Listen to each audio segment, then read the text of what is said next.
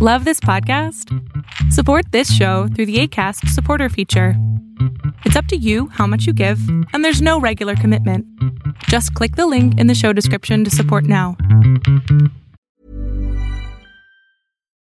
Millions of people have lost weight with personalized plans from Noom, like Evan, who can't stand salads and still lost 50 pounds. Salads, generally, for most people, are the easy button, right? For me, that wasn't an option. I never really was a salad guy. That's just not who I am. But Noom worked for me. Get your personalized plan today at Noom.com. Real Noom user compensated to provide their story. In four weeks, the typical Noom user can expect to lose one to two pounds per week. Individual results may vary. Ryan Reynolds here from Mint Mobile. With the price of just about everything going up during inflation, we thought we'd bring our prices down. So to help us, we brought in a reverse auctioneer, which is apparently a thing. Mint Mobile unlimited premium wireless. Ready to get 30, 30, bit to get 30, bit to get 20, 20, 20, bit to get 20, 20, bit to get 15, 15, 15, 15 just 15 bucks a month. So, Give it a try at mintmobile.com/switch. slash $45 upfront for three months plus taxes and fees. Promo rate for new customers for limited time. Unlimited more than 40 gigabytes per month. Slows. Full terms at mintmobile.com. Fiction, science fiction, horror, fantasy, crime, LGBT, thriller. You have now entered the House of Mystery with your hosts, Eric Shapiro, David North Martino,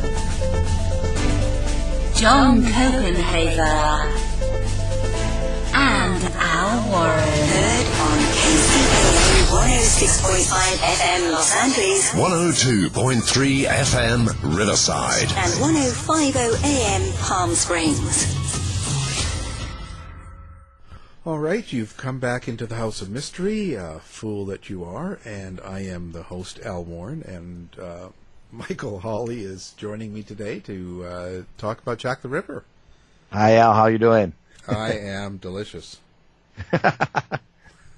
So, so it's another one of my uh, uh, my uh, fields are of interest and uh, expertise. So I I love having interviewing uh, in this particular area. Yeah, another Paul. This one's Paul Williams. So, what what can you tell us about Paul Williams? Well, Paul's been around a while. and He's uh, he's kind of done something that is kind of interesting. That he's focused on the suspects, not just a couple or just one particular one. He's taking the the wide view and looking at that, and then just kind of giving the reader a snapshot of all the suspects. And I think it's well over 300 now that he has, and and and growing. So. well, I mean, uh, you know, um, I still say it's real. How can you have so many suspects? Uh, because uh, the the truth is, you know, so the these these people were killed savagely and all that. How can you actually have 500 suspects? Well, Scotland Yard did not have that many. It was Scotland Yard only had a handful. So what what happens through time is there were so many mani- maniacs back then. Someone says, "Ooh, I like this particular person. He was, you know, you know, means, motive, and opportunity. He, he was there. He was an evil person. He probably used the knives, and, and so the next thing you know, he becomes a suspect. So some some of these suspects are not contemporary suspects from Jack the Ripper, or I mean from Scotland Yard, but for for other reasons. And so, and it looks like Paul is taking from uh, every one of them. Uh, and so, but when I was reading his book, he does a pretty good job, a really good job actually at focusing on like the top 10 and then going into all the others. So it's kind of like one of the things I like to talk about is the uh, fallacy of false equivalency where when someone says, "How about why would you say your suspect is great uh, is as good as any of the others?" But then again, you got to look at the devil's in the details, and you got to look at uh, the specifics. And so you see that some suspects were taken more seriously than others, and uh, so I think Paul did a great job at that. I, I you know I think it's um, making things overly complicated um, having that many suspects. Yeah, right. I, I don't know what to say. You know, uh, but it was a big city, and um, murders were going on, and uh, but you know, there, there's got to have been a lot of evil, bad people in the city, especially in that side of the city where a lot of crime and and prostitution and all that was was pretty rampant. Yes, and especially in the, the East End, there were murders at the time.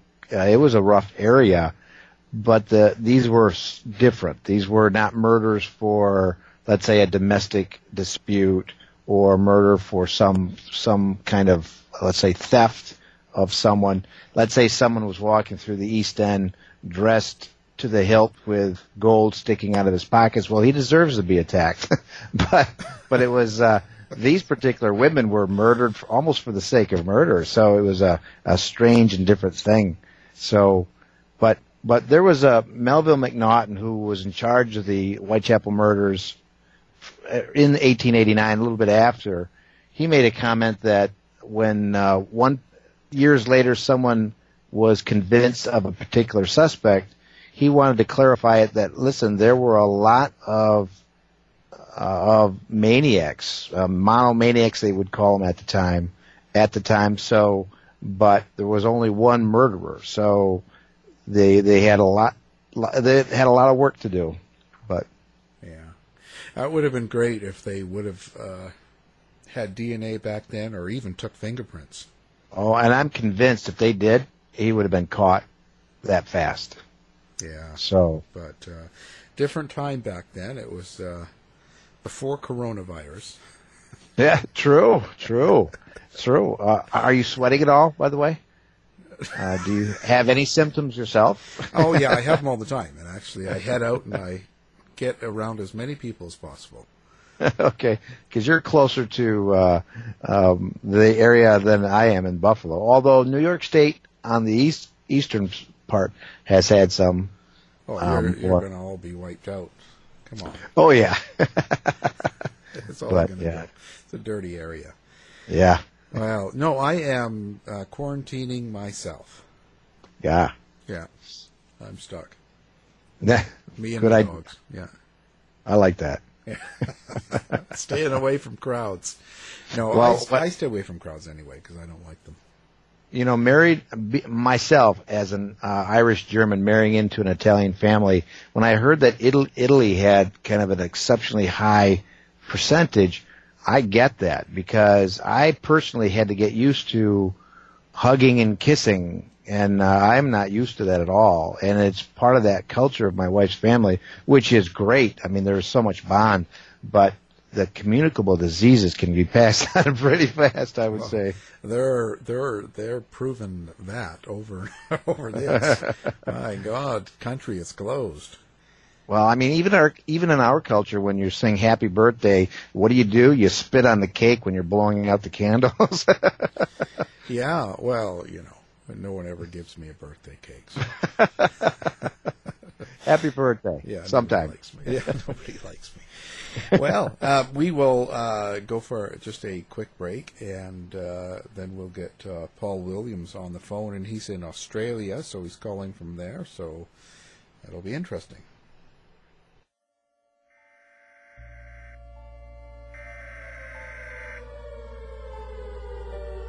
We interrupt our programming. This is national emergency. Important details will follow. Are you prepared? Legacy Food Storage.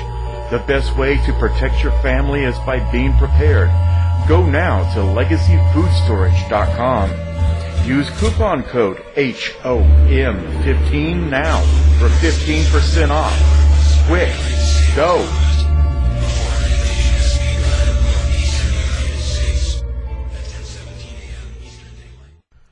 All right, welcome back into the House of Mystery. I'm Al Warren, and co-hosting today is Michael the Ripper Hawley. That's right. So now today we are talking Jack the Ripper, and uh, uh, with that we're talking to an author that uh, has written a book called Jack the Ripper Suspects: The Definitive Guide and Encyclopedia. It's part of the True Crime, Murder, and Mayhem series. It's under the R.J. Parker Publishing. Um, okay, so we have Paul Williams. Thank you for being here, Paul. Thank you for inviting me. Delighted to be here. So now, Paul, let's start out. Um, how did you get involved with Jack the Ripper? Like, what what drew you to it enough that you are writing a book about it? Well, it started a long time ago. When I was a teenager back in the 1980s, I would borrow books from a local library in Birmingham, a place called Erdington, um, and I would read about the Royal Conspiracy and various other theories at the time. Then, when I went to university, I was studying history, uh, and I happened to see a copy of Philip Sugden's book in the local branch of W.H. Smith, and I bought that and I read it several times. And I thought this is how history should be. It's a factual account. It's very, very readable. Um, it's to the point and it's accessible. Uh, I thought it was just a fantastic book and an absolute example of how history should be presented um, to the general public. So that inspired me to, to read more about Jack the Ripper. Um, and I wanted to do my own book on the subject. I'd written a couple of her books. I've, I've done some research for Ripperologist and some other non-fiction uh, publications as well as writing fiction. Um, so it was a question of what what book could I write? And originally I wanted to pick the top suspects and write about them, but then I thought that's been done before. Uh, they've had individual biographies, some of them. They've had a lot of other people writing secondary works about them. Uh, and then the idea came up to actually look at everybody who's been suspected at any one point in time, put them all into one book, and say, okay, guys, here's the evidence against this person. What do you think? And it snowballed from there, and eventually I got 333 suspects who've been accused for. That's right, for different, 333. and, and actually, that, that's not all of them. If, there, there are some that, that were missed out for various reasons. Um, and if you count all the people who, who confessed to being Jack the Ripper at different times in different parts of the world, the number's probably about 500. Um, which is quite amazing, really. Um, and it just shows the fascination with the case. Um, the people who accuse themselves are, are an interesting psychological study. Uh, it wasn't unique to Jack the Ripper. You have other big crimes that get a lot of publicity, and people come forward and, and put their hands up without any reason, um, prompted by mental illness or by uh, an addiction to alcohol, or, or just an attention seeker in some cases. So I find I find that really interesting that people would do that, particularly in uh, the Victorian period in England, where, where murder obviously was a capital crime, and so people would risk their own um, necks um, for for their moments of fame, and that that yeah, so that that was a very interesting thing to look at. Um, with hindsight, I might have excluded some of those from the book though, because I think that are they really suspects? Um, if the only person who accused them was themselves, should we now look back and say there's someone who could have been Jack the Ripper? There were a few that the police did look at, particularly in the earlier days. There was a guy called um, Blanchard who who um, confessed in a pub in Birmingham, and the police went and looked at his background and checked out his alibi and all that sort of stuff. But gradually, the sheer numbers meant it was impossible to keep on doing that. Well, what? Um, yes, I was gone. Well, Paul, what I was going to uh, talk about is with your book, why I'm excited about it being like a specific suspect uh, ripperologist. But we just had uh, Paul Begg uh, on the show, and the very similar reasons why I love Paul Begg's book A to Z is why I like yours is because it's actually a book that is first to be read before if someone new comes into the business or comes into the is interested in the subject and you want to know anything about Jack the Ripper, Paul Begg's book is awesome, and but yes. also yours, and and it's also if you're curious about the suspects, and why I say that is because when I started reading, I was you know curious about how you presented your suspects, but what I first found very interesting is your chapter on the victims, the murders. That was impressive, and I thought a person that has never uh, read anything about Jack the Ripper would get quite a bit out of it, and was very factual. And that was the other thing was I was amazed in how much evidence there was. It was evidence based through these suspects. Did you do that on purpose? Yes, absolutely. I, I didn't say it's a book to put my own opinions forward. I wanted to put the evidence out there so that people can, can judge for themselves. Because I think there's a lot of books which perhaps go down the path of promoting one suspect and they exclude facts that uh, don't support Cherry that argument. Sure. Yeah, absolutely. And, and as a trained historian, that's not the way we should present evidence. Um, Yeah. Yes, by all means, have an argument based on the facts, but you can't just discount something that doesn't fit your, your argument. You have to at least mention it. Uh, you Right. might say that you're, you're going to, that you don't know how it, how it fits in with what you're trying to say, or you might ignore it, but you have to say it is there. Um, and I think a lot of people perhaps fall into that trap that they get a bit obsessed with their um, central argument that so and so is Jack the Ripper, therefore I will only Yeah. put forward the evidence that, that, that supports that and leave everything else out.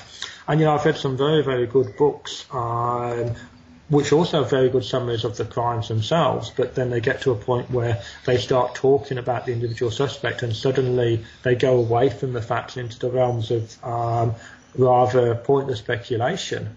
Uh, and I think it's very easy for someone to come along, as I did when I was a teenager. You know, I could read Stephen Knight's book and be totally convinced by it as, as a newcomer to, to the mystery.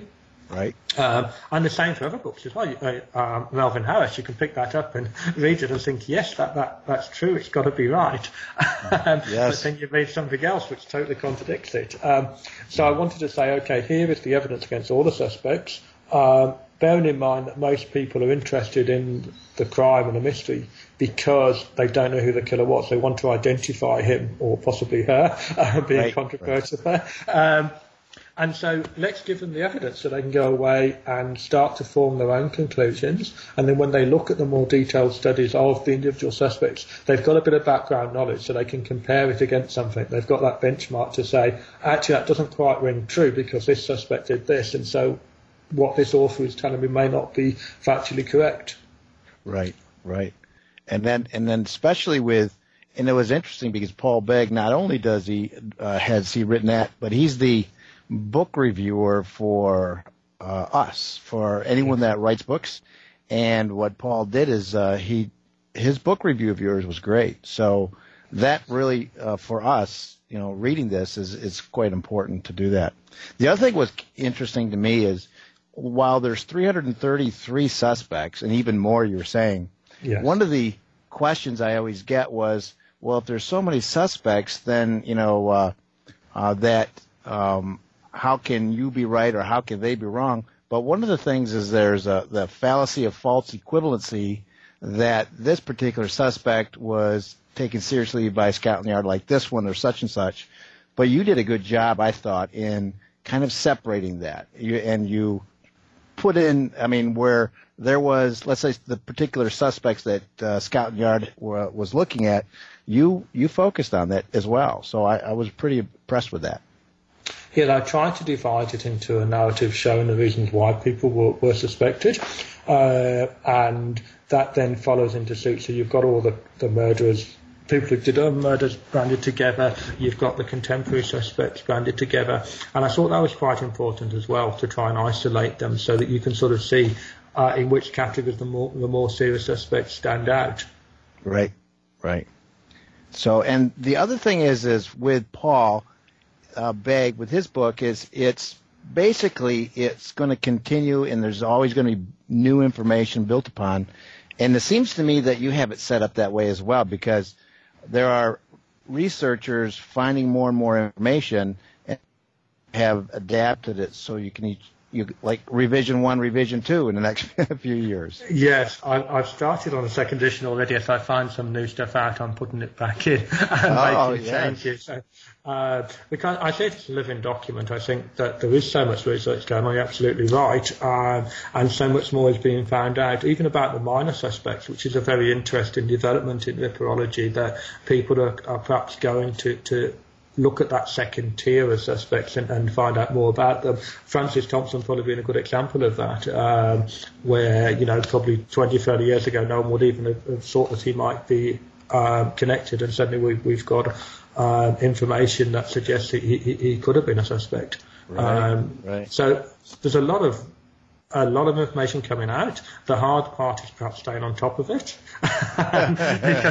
It's very, very difficult to, to be aware of everything. Um, and yes, that, that's the difficulty at the moment is trying to say, okay, this new book's come out, let's go and read it, let's go and find out what information is in there, what needs to be added to, to my book. Um, so yeah, that's a, that's a challenge. Well, well interesting with uh, in case of the the suspect I do when I we found that 900 pages of sworn testimony on Tumblety in the last 20 years of his life, Yes. it was appropriate. You you you had the opportunity to to get some of that in your book, and that there was even more.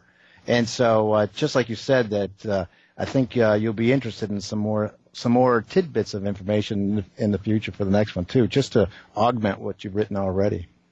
Absolutely, I think Tumblety is one of the stronger suspects, and the more we find out about him, the more I personally am inclined to, to favour um, his candidacy, as it were, um, because I think he's certainly up there as someone who could committed these crimes. Right. And then, uh, and but still, though, I what I like your approach, and, and I actually try this myself. Even though I I focus on him, I always try to say that uh, it's not a case closed issue. It's, I mean, there's there's some excellent candidates besides him, and so, but but there's just new information. It just keeps on coming. Yeah, and it's a question of evaluating that because I, as it stands at the moment, I don't think we've got enough evidence for any of the candidates that would convict them in front of a jury. Right. Um, I think we're a long way off that because you look at the, the top suspects and you say if that went to court today, what would a defence attorney make of it? Yeah, right. and you can see that all those cases would have thrown out, in, in my opinion. Um, but what I want to do is to help the reader make some of those judgments themselves. So I set up a, uh, some questions, as it were, to say, okay, here is a suspect. Um, could he have been the Ripper, first of all, in the sense of, are they actually a real person? Because some of them aren't. You know, um, uh, Dr. Stanley, who, who Leonard Matters put forward, uh, the Russian midwife, people like that, probably didn't Right. actually ever exist. Um, so you can discount those fairly quickly.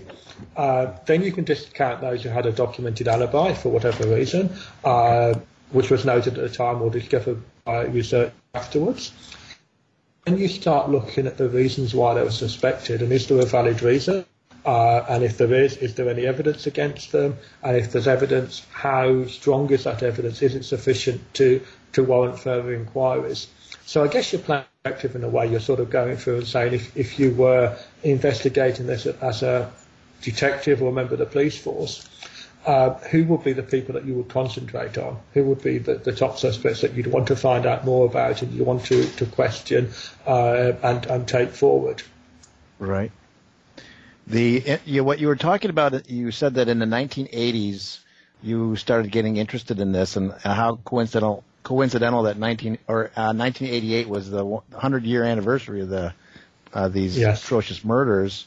The uh, but you said about the royal conspiracy theories that you were kind of interested. Did you uh, uh, talk about those or expound about those?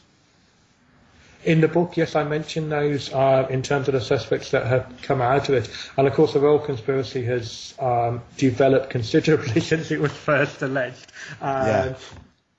Personally, I don't put much credence to it, but I think there was some very good research. I think Stephen Knight, uh, despite the problems with his theory, I think is a very, very good researcher, and it's certainly a very readable book that he, that he put forward, and asked a lot of questions. Um, but then others, of course, have built on that to various degrees, and it got to the rather absurd point where basically anyone who was in the aristocracy at the time or connected to it suddenly gets um, brought into the conspiracy.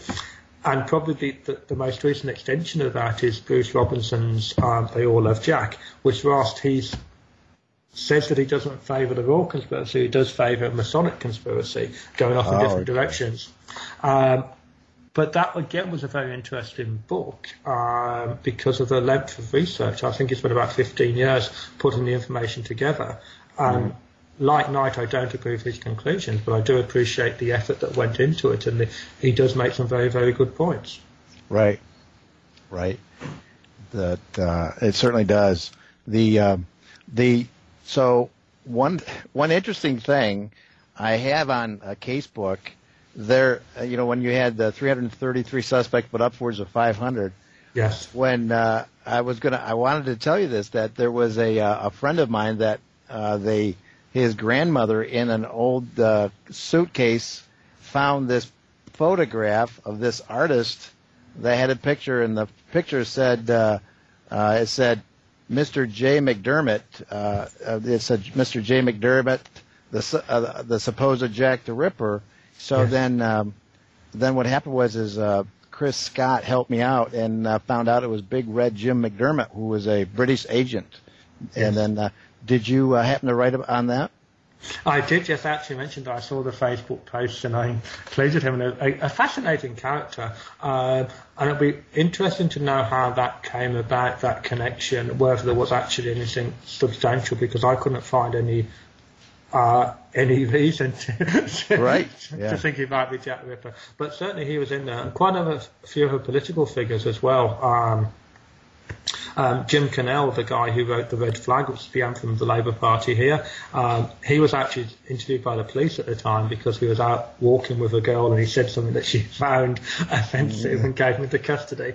Um, so there's quite a few people who, who've come to fame later on. Um, There was a, a piece on the Ripper forums yesterday about Sir George Arthur, um, the British aristocrat, which of course you, uh, you, you've mentioned before yourself, Right. and about how he was uh, arrested, and it was in the American media, but not the British press.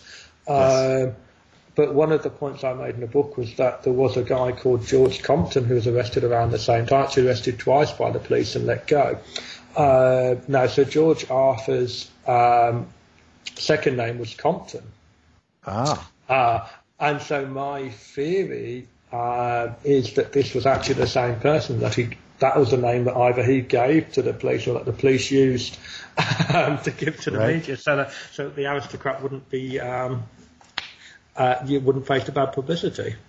Well, what's interesting is uh, the the the New York World uh, London correspondent who broke that story. His name was E. Tracy Greaves, Yes. and in October he said that he had a um, a Scotland Yard informant. So uh, so that kind of fits with what you were talking about. So I'd be curious to find even more about that. Yeah, it'll be interesting because a lot of information that we don't actually know. It's a bit like Macnaghten's private information about Montague Druitt.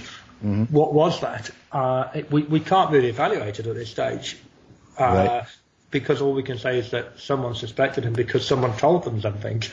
Yeah. but we don't know who it was or what they actually said. Um, and I know there's a lot of research going into Druitt at the moment and into those connections. Um, so it'll be interesting to see if that, that does come out. But it, at this point in time, it's probably be difficult to actually identify precisely what what was said. Um, bearing in mind, it's probably going to be verbal rather than, than written. Well, you you should be listening to our show in the future because um, Al has uh, collected Jonathan Hainsworth in the near future. We're going to be talking about that.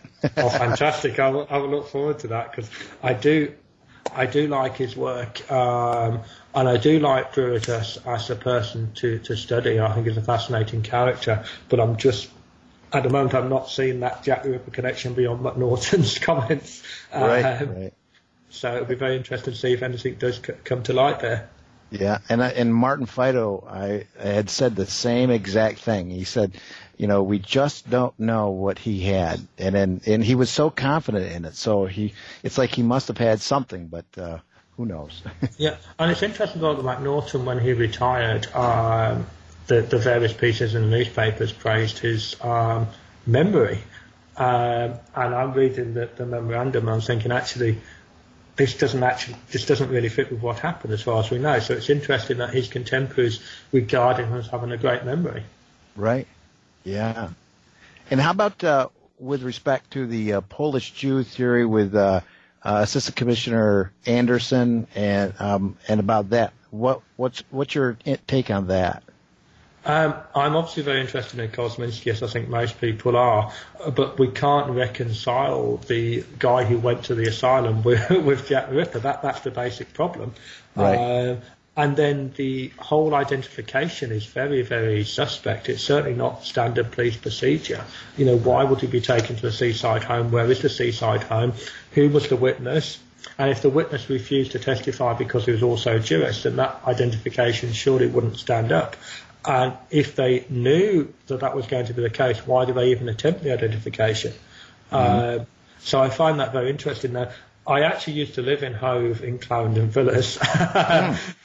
in the early part of this century, I, I, I spent about 18 months in a, uh, an apartment in Clarendon Ah. Villas. So, so I walked down there quite a few times around where the seaside home Ah, would really? be.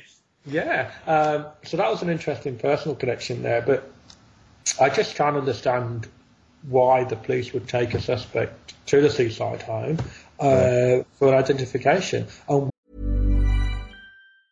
Life is full of awesome what ifs, and some not so much, like unexpected medical costs. That's why United Healthcare provides Health Protector Guard fixed indemnity insurance plans to supplement your primary plan and help manage out of pocket costs. Learn more at uh1.com. When you're ready to pop the question, the last thing you want to do is second guess the ring.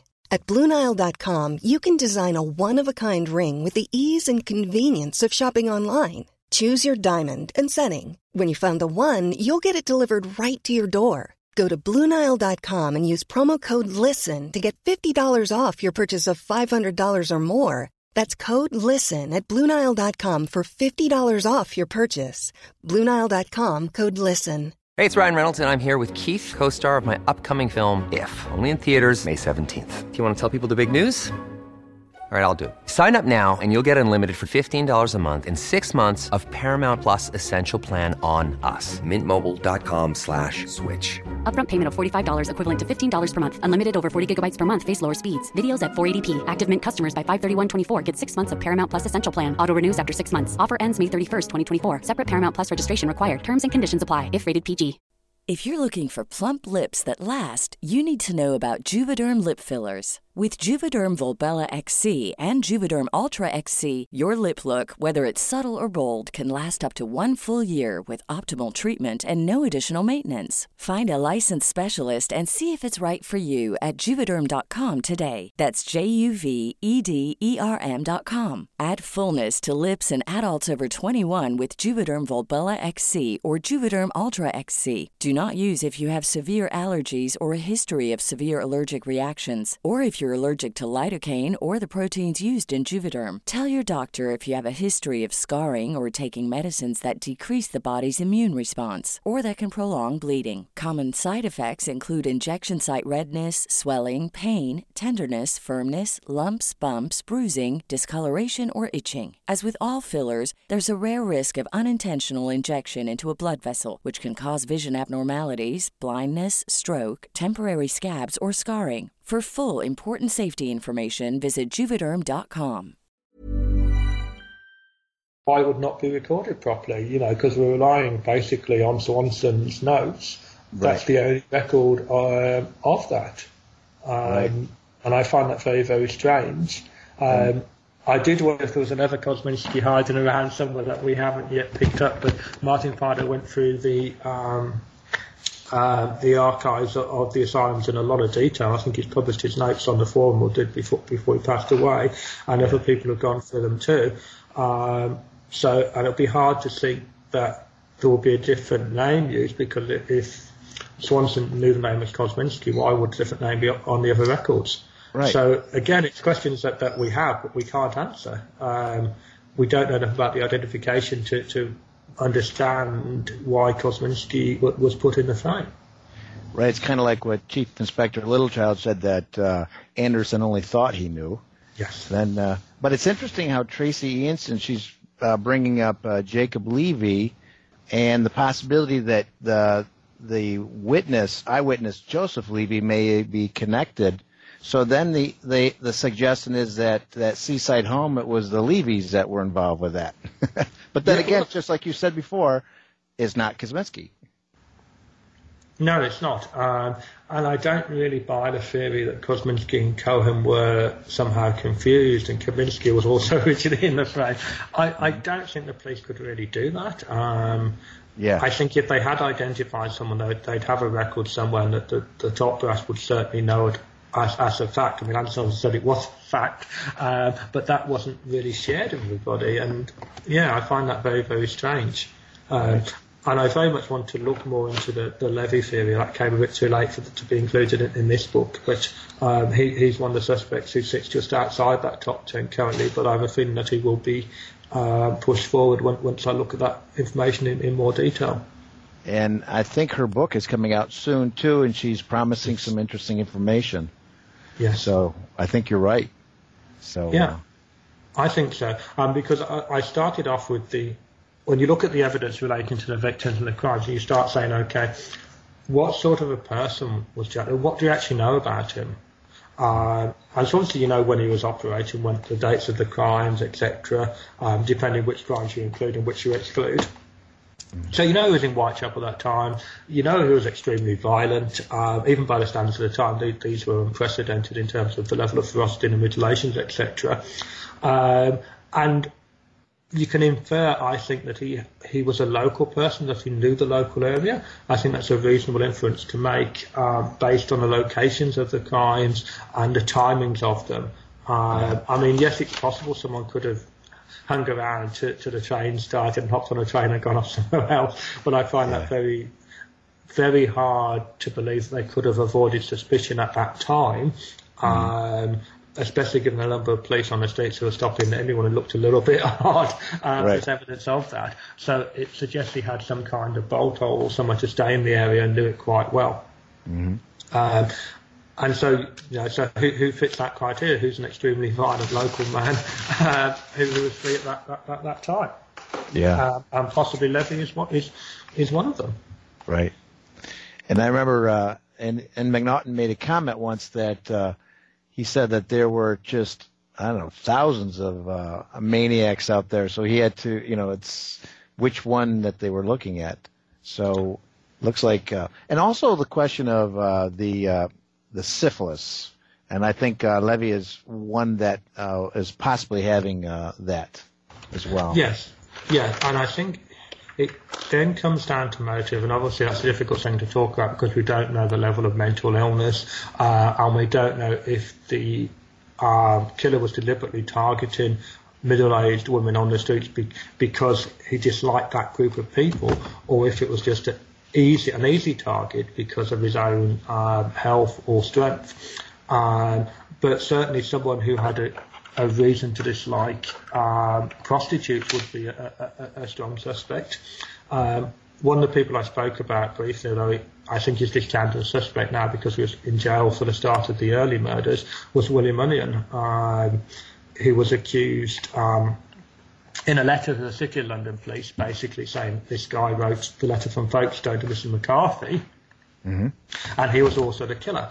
Um, and that letter was largely ignored. But when I looked into it, I found out that William Onion was one of the most violent people in London at the time. He, had up to a thousand convictions for drunkenness and violence, um, which I've documented separately, and I've got a biography about him, which I hope to, to get out there soon.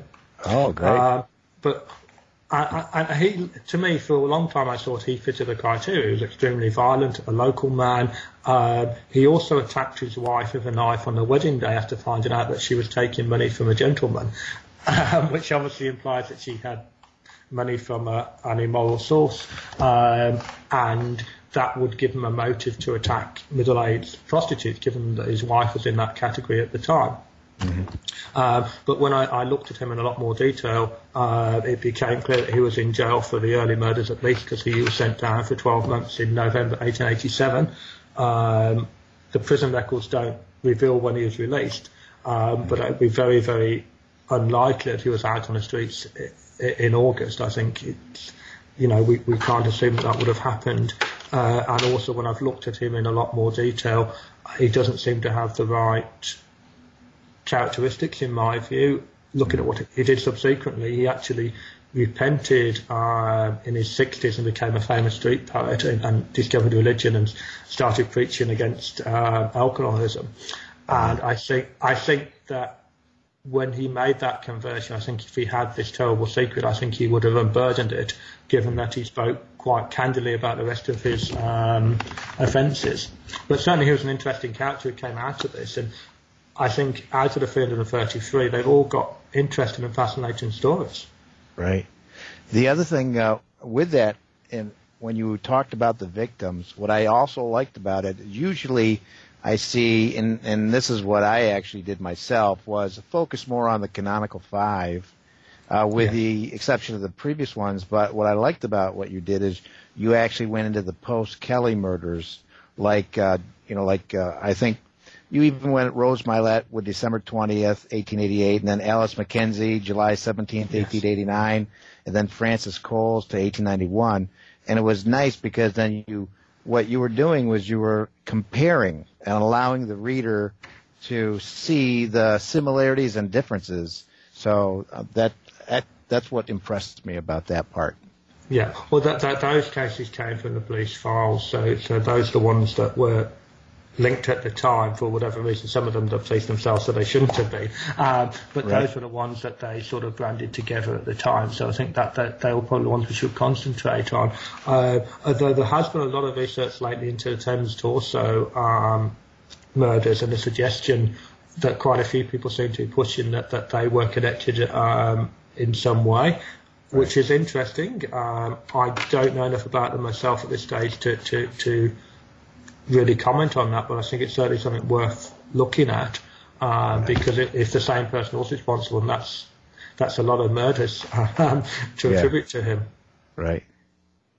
Yeah, and then uh, and it, when you're looking at the ideas of uh, MO versus offender signature, the offender signature seems to be a little bit different on that, in my opinion. But then again, I'm just my opinion.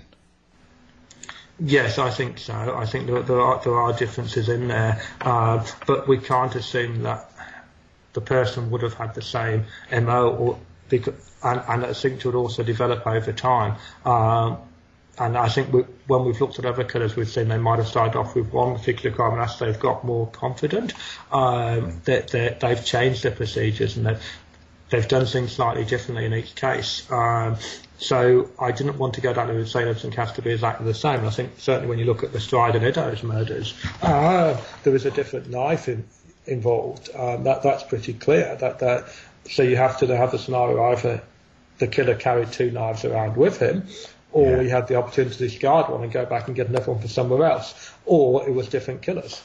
Right. And then the the you know like the the surgical knives, let's say a kit, and then if uh, but then there was slightly different. Uh, what you made a point about is that the surgical knives were slightly different than let's say knives for post-mortem or amputation. Yes. Uh, and so that to, uh, is kind of an interesting uh, point that you made. The, another question would be for the listener is, with all of this, how about the police? Uh, did they? Um, what What was your take on why it seems like they were lost, or what? What What's your take on that? I don't think they're necessarily lost. I think they haven't dealt with anything like this before. Um, and in those days, of course, there was no forensics, uh, and they relied very much on information being received and people being seen in the vicinity. Yeah. So I think they did probably what the right thing to do was just to, to, to get lots of police on the streets, uh, stop anyone who looked a bit suspicious. Um, so I wouldn't necessarily criticise their investigation. I think you can perhaps look at the top and say it might not have been directed very well, uh, with Anderson being off for a while and with Sir Charles Warren perhaps not getting um, to grips with it and being able to direct it properly. But it was unprecedented, you know, and I think we shouldn't assume that, that there was a deliberate um, intention to, to get things wrong or, or to let people get away or to, to hide anything. I think they actually did their best in the circumstances. And certainly you can see the number of people who were stopped and questioned and the amount of evidence that, that survived um, suggests that they were very thorough um, in, in trying to solve the crime. And uh, the, speaking of that, especially with Commissioner Warren, uh, the politics involved, that probably, especially when you had Scotland Yard or the Met Metropolitan Police uh, involved, but also the City of London Police. Yes. Uh, any, did you comment about that, or what do you think about that? Um, I think it causes problems when you've got different jurisdictions because it means you haven't necessarily got an overview of the whole investigation.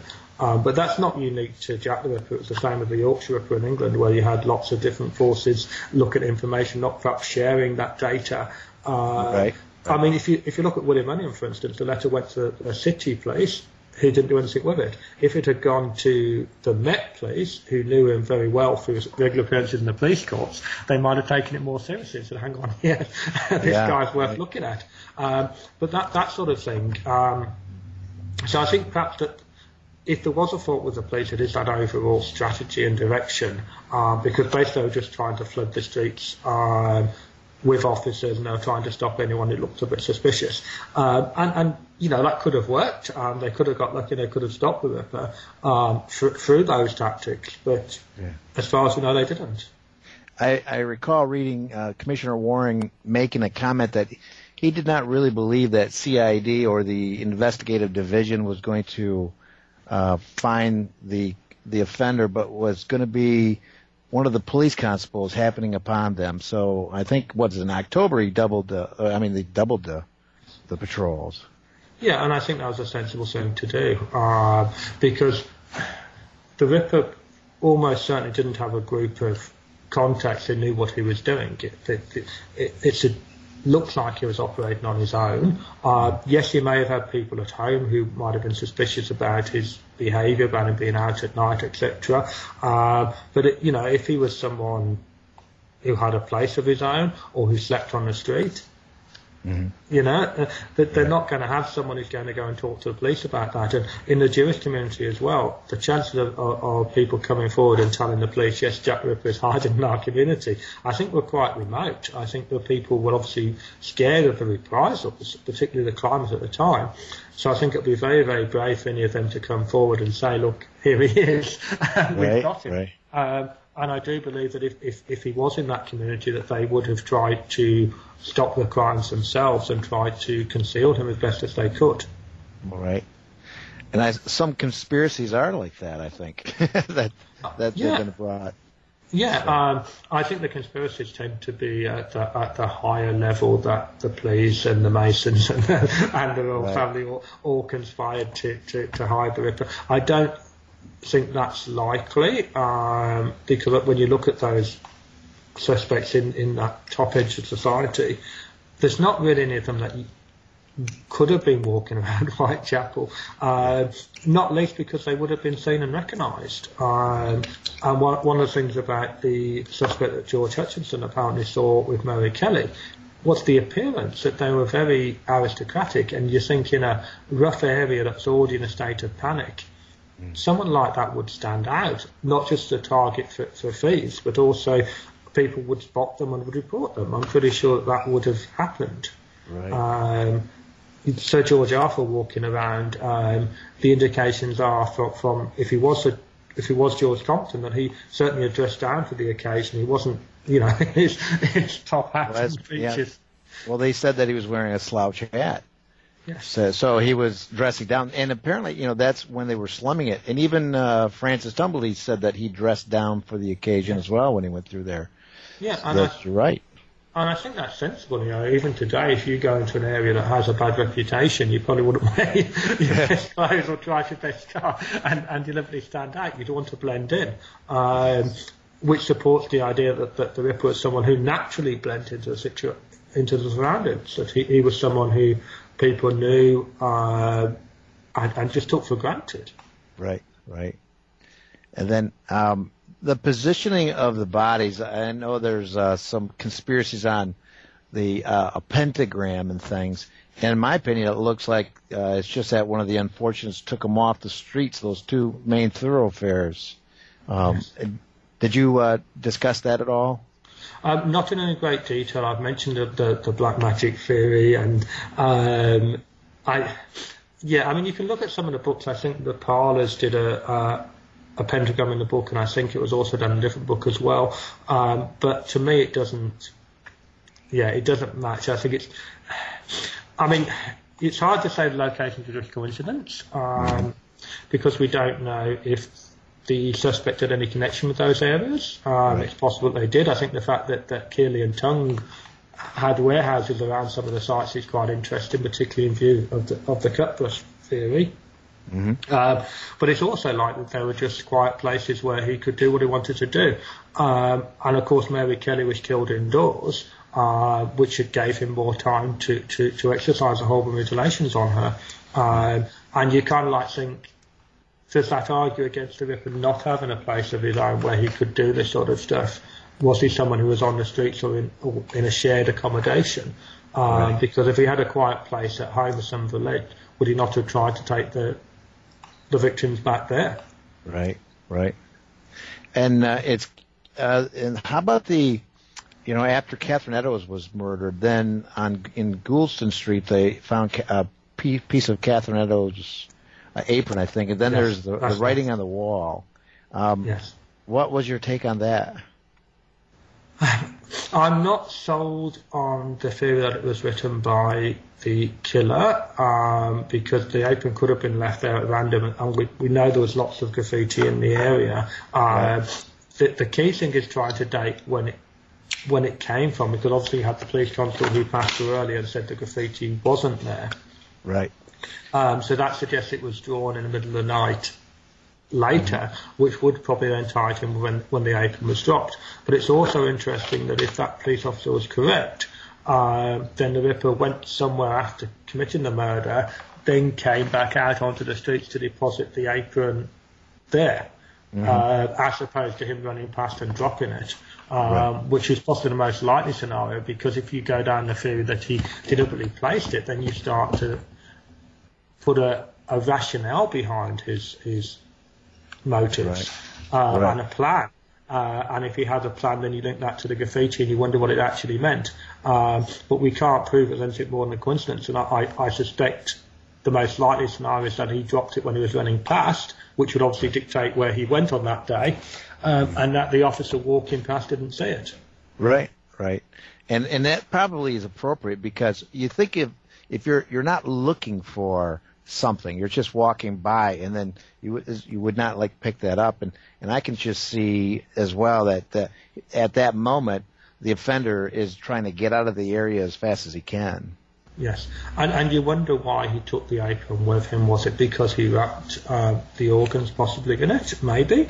Um, that that that would possibly make sense. But then, what did he do with the organs? So, you know, did he take it somewhere, dispose of them, and then go back out and dump it? Um, Yeah, it's, it's an interesting um, discussion, but it, it's one of those things that we can't really prove. Um, I Right. think it, yeah, it's nice. It would be nice to think that the graffiti was written by the killer, but I don't think we can necessarily say that as a fact. Right. Well, it, as I one of the reasons why I'm talking about it is because the, how you approach it in your book is that you you leave it open for people to Yes. just like you're as you're speaking as well. You're leaving it open to allow people to know that it happened, and but it's something that we have to uh, look at and discuss. So, Yes. uh, but uh, Al, I'm sorry. Uh, did you want to ask a question? No, things are good. I just um, want to know uh, the, the, the thing from a, a, a person that doesn't research this sort of thing. I would think um, a, a lot of times um, when I'm reading or listening to these books on Jack the Ripper, I don't hear enough about um, the type of uh, lifestyle people in that part of London lived. Um, there needs to be a little bit more about that, um, eh, so, so people understand what it was like to be in London in 1888. Yeah, I think that's a good point because when we talk about the police investigation, people might think that you know they they had all the detective methodologies that we have available today in forensics, when actually they didn't.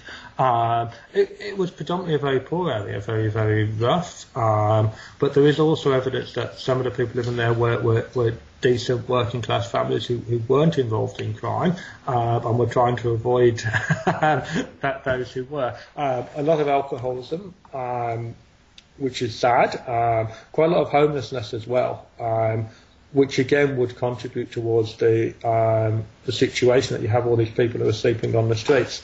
Then it's going to be very hard for the police to stop them all and and take them in. And quite often they might have just left people who were lying on the ground, um, sleeping and apparently not causing any problems.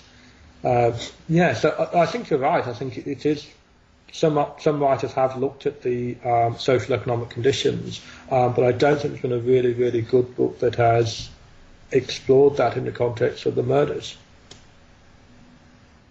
Yeah, I think it's hard to understand the context uh, because of that. I mean, people apply their life today. Yes. You know, they might think, well, you know, a bad area or a poor area, but they're they're thinking of today. I mean, the police actually washed down the crime scenes, didn't they? Yes. Yeah. So, you know, big difference. Yeah, Big and, and you know the bodies were there wasn't a proper mortuary at the beginning, so the bodies were taken away on a cart, and and not you know. So you think that, that that from today, forensics would be horrified because so much evidence has actually been lost there, uh, and a lot of the scenes weren't properly documented. Um, which again causes problems later on. The writing on the wall, for instance, the fact that was washed away, that was you know, you, you can you can argue it both ways uh, that it was a, a, a massive misjudgment, or that uh, the call was right to protect the local Jewish residents from any reprisals. Um, but certainly that's a piece of evidence which was destroyed. Um, and so much so when it came to the inquest that they, they, couldn't agree on what the actual wording was, and the police constable had to go back and check his notebook again. Um, so that was quite interesting. Um, things that today we'll take for granted just weren't weren't done. So, Paul, um, who was Jack the Ripper? uh, I wish I knew. I, I, I, wish I knew. I think out of the suspects we know about, uh, he would be in those top ten that I put forward. Um, but it's equally possible that he was someone that we haven't heard about yet, and I, yeah, I suspect that's probably more likely. Hmm. I, I kind of figured it was Margaret Thatcher. well, it's, but what do I? It's know? interesting that some women were accused, though, and, and I, I did a, a, chapter in a book on the, on on the women, um, and some of them are quite interesting characters in their own right. Again, um, but I don't think there's much evidence to support the idea that that it, it was a female um, doing the, these crimes. Yeah. Well, it, the female wasn't strong enough either, right? In in those cases, wasn't there something to do with strength? You had to be pretty strong to do it. Um, you did, but there were some strong women about then, so I, I, I wouldn't say that was an argument against it being a woman. I think it's more uh, the fact that of the witnesses who did see something, it was always a man that they saw. None of them were seen with, with women coming up. Um, if you take the Kelly murder, for instance, it was a man went to a room. It was a man that, that Hutchinson saw her with, um, and, and you look at the other. So, so I don't think there's any evidence that, that it was a woman, but it's certainly an interesting theory. Um, and the type of women coming forward, very much the midwife um, and convicted murderesses were those who, who, who were put forward. Hmm. Well, maybe they identified as a woman. Well, that's, that's possible as well. Uh, it has it has been suggested as well that, that the killer wore women's clothing to escape, and that, that could possibly explain the uh, the sight of a Mrs. Maxwell who allegedly saw Mary Kelly after she'd been killed and spoke to her. Hmm. So that, that's that's quite interesting. Wow.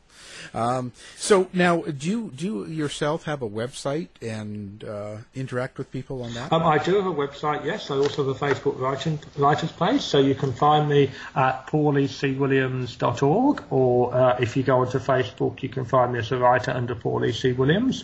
Uh, so I can chat to people through there, and I also use um, Twitter uh, as a means of, of communicating. But certainly, any updates as to what I'm doing as a writer will be on my um, website for a blog, and that is linked to the Facebook writers page. Now, now you've got the uh, Jack the Ripper Suspects book. Um, what else have you written, just so people know? Okay, well, I've done a lot of short fiction, um, and I've also got a couple of non-fiction books. Um, the first was called Howls of Imagination, and that was an abridged version of my PhD about the wolf in folklore. Um, particularly stories about the man-eating wolf and how they developed. Um, very similar to Jack the Ripper, actually, in the sense that you're looking at the facts uh, of what actually happened and trying to understand how this myth has been constructed. Um, and I've also written a book called The Mystery Animals of the British Isles, Gloucestershire and Worcestershire, uh, which is an account of um, creatures that shouldn't be around but have been seen. So, like um, big cats loose in the British countryside, that sort of thing. Um, so again, looking at the evidence for them, um, what people have said they've seen, what the likely explanations are. Uh, so those, those, are the three non-fiction books I've published so far. Uh, I've hopefully got the biography of William Onion coming out very soon. Um, there's people interested in publishing that, um, and I'm working on a, a a big book about Mary Jane Kelly as my next major project. Oh, great! Yeah. Wow. It's a long way up there. You're a busy man. I try to be. There's a lot, lot of work involved. oh, wow. Um, that's fantastic. So um, now we will, of course, have your book up on our website as well and, and anything like that so people can do one click if they're listening to the interview or when they listen to the interview. Um, any last words on Jack the Ripper and where we're going to go with it? Um, I think we will continue to do the research into the individual characters. I think that's certainly a trend that's happening now. So we're going away from that general overview of the case into, okay, here is one person that we are, we suspect and we're going to analyse his life in a lot of detail. Uh, and I welcome that. I think it throws a lot of light onto the period at the time, particularly when we start delving into that lower class of suspect, which goes back to El's point about understanding the conditions of the time. Um, I think the more we can do that, the more we can unravel and start to understand what people thought at the time. Um, and if, as is likely, the killer came from that lower class society, um, the more we can understand those groups and that community, the more likely we are to to identify them at some point in the future.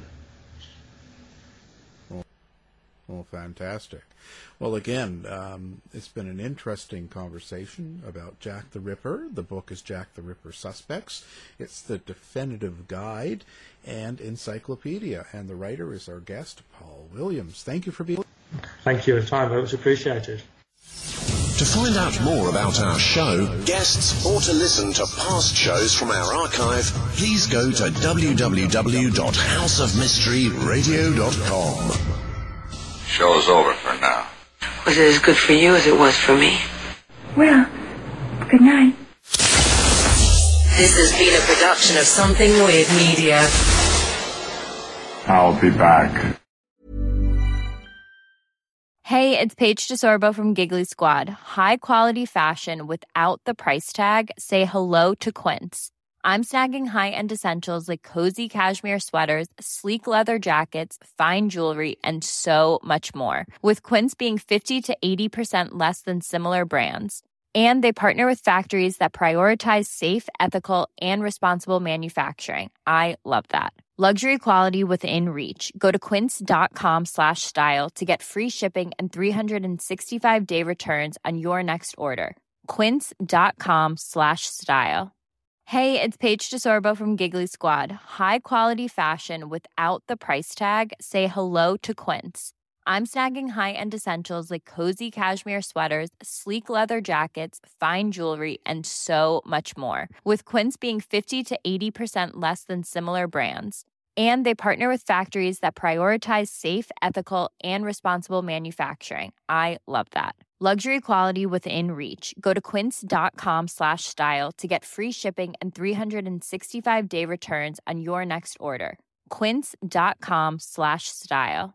Want truly hydrated skin? Meet Osea's Body Care Breakthrough Hyaluronic Body Serum. It's clinically proven to increase hydration by 161%. It's lightweight, fast absorbing, and delivers 24 hours of hydration for silky smooth skin without any sticky afterfeel.